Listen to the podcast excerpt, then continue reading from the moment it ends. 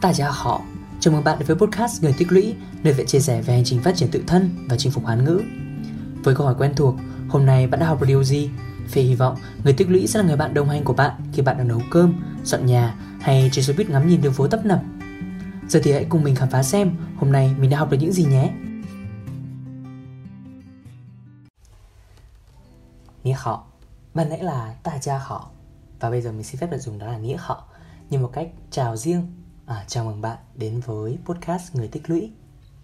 Cho những bạn nào lần đầu đến với người tích lũy thì mình là phệ một chàng sinh viên khoa ngoại ngữ có niềm đam mê với sáng tạo nội dung và chia sẻ giá trị tích cực đến với cộng đồng. Hôm nay thì mình rất là vui khi được ở đây và chia sẻ cho các bạn về một điều mà mình vô cùng tâm đắc và cũng chính là cái kim chỉ nam trong cuộc sống của mình đó là người tích lũy. Uhm, mình không biết là bạn có đang mang trong mình một cái ưu tư một cái ưu phiền nào đó hay không. Nhưng mình hy vọng khi bạn đã đến đây rồi thì hãy gác những cái ưu tư ưu phiền đó sang một bên và cùng mình trò chuyện đôi ba phút. Uhm, biết đâu nó sẽ giúp cho bạn cảm thấy ổn hơn và bạn cũng sẽ tích lũy được một cái điều gì đó sau khi nghe podcast lần này thì sao? Ok thì giờ chúng mình sẽ bắt đầu đi vào à, cái podcast chính của ngày hôm nay. Đó phần nội dung chính của ngày hôm nay đó là người tích lũy thì trước khi đi vào ừ, cái phần chia sẻ của mình thì mình có một câu hỏi muốn dành cho mọi người, đó là điều khiến bạn yêu và tin vào bản thân mình là gì? Một vài giây nha. Thử cùng mình nghĩ xem. Ok. Ừ, nếu như có ai đó đặt câu hỏi này với mình trước đây á, thì chắc chắn là mình sẽ chẳng thể trả lời được đâu. Vì nghĩ đi nghĩ lại, mình không có một cái điểm gì xuất chúng cả. Mình không mơ cao, không có nhiều tham vọng và mình thích một cuộc sống nó bình bình thôi, vừa đủ thôi. Vậy nên là mình không có cái khát vọng cạnh tranh hay là cái khát khao phát triển vượt bậc. Có lẽ đây cũng chính là cái lý do khiến mình dễ ở hơn rất nhiều người và mình không bị áp lực hay là peer pressure đeo bám quá lâu. Đôi lúc mình cũng tự hỏi rằng liệu cái tính cách ấy của mình á, nó khiến cho mình bị tụt lại phía sau, trong khi mọi người luôn luôn tiến về phía trước như thế? Thực ra thì câu hỏi này thì mình cũng đã tự hỏi bản thân đến n lần rồi và thường á cái câu trả lời mà mình dành cho bản thân sẽ là có. Nhưng đến dạo gần đây thì mình có ngộ ra được một cái phương châm sống mới uh, đem đến cho mình một cái điểm tựa niềm tin vững chắc và khiến cho mình yêu bản thân hơn đó là người tích lũy. Trở thành một người tích lũy đó. Bạn có thể tưởng tượng đến hình ảnh của bạn kiến khi bạn hình dung về người tích lũy. Dù mình không có thích kiến cho lắm vì kiến thì hay đi theo đàn mình thích kiến là cái sự cần cù và kiên trì không ngừng nghỉ. Chắc hẳn bạn cũng biết đến cái câu đó là à kiến ta lâu cũng đầy tổ.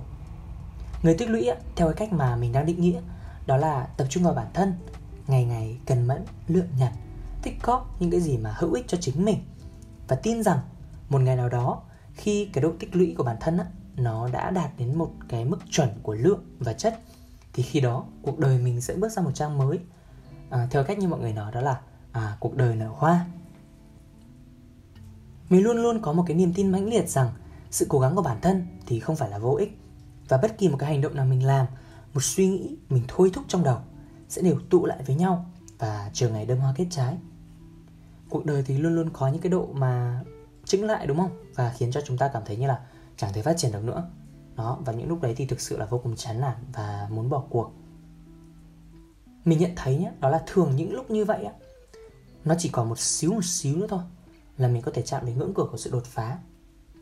Và nếu cuộc đời nói với bạn rằng à bạn cần tích lũy thêm một khoảng thời gian nữa nhưng không rõ là bao lâu thì liệu bạn có tiếp tục kiên trì hay không? Uhm, đây là một câu hỏi khó đúng không? Mình cũng thấy khó. Nhưng sau khi mà mình sống theo cái phương châm của một người tích lũy thì mình có một cái quan điểm như thế này đó là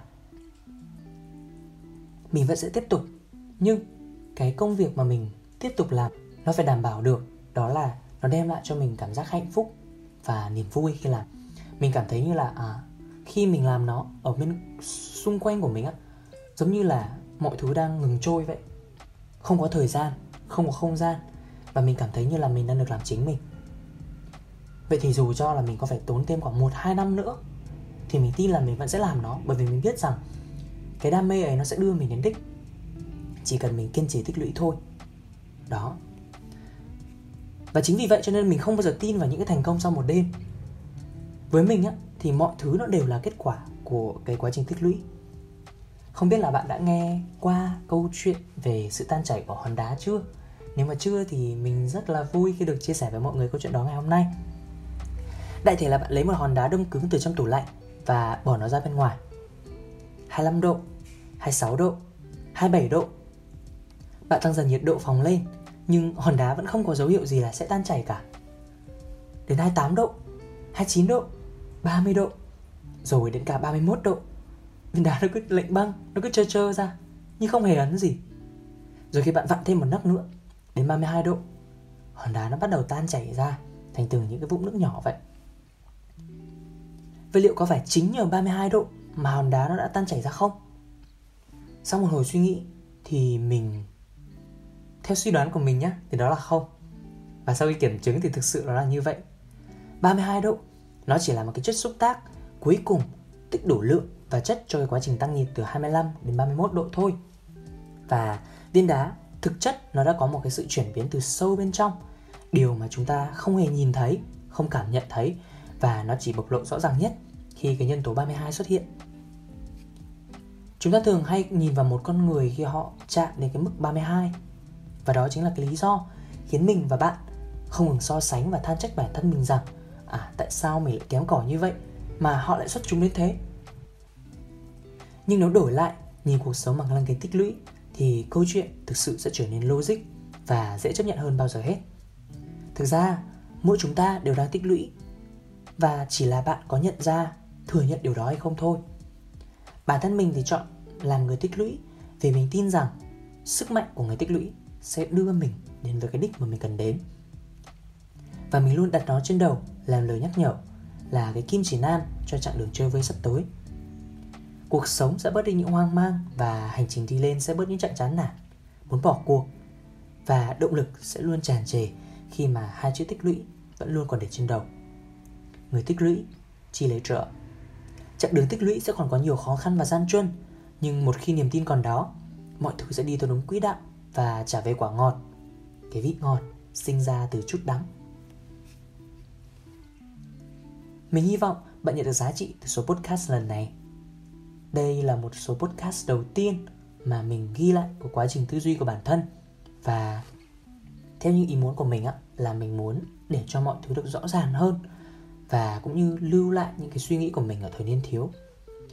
Mình hy vọng dù năm hay 10 năm nữa khi nhìn lại thì mình vẫn không thay đổi là một người tích lũy cần mẫn và tràn đầy đức tin. Cảm ơn bạn đã nghe đến đây và đừng quên nhấn nút đăng ký để được thông báo về các số podcast mới nhất của người tích lũy. Nếu bạn có thắc mắc hay yêu cầu về nội dung, các bạn có thể ghé thăm show note hoặc để lại thông tin dưới phần bình luận. Chúc các bạn có một ngày làm việc thật hiệu quả. Bye!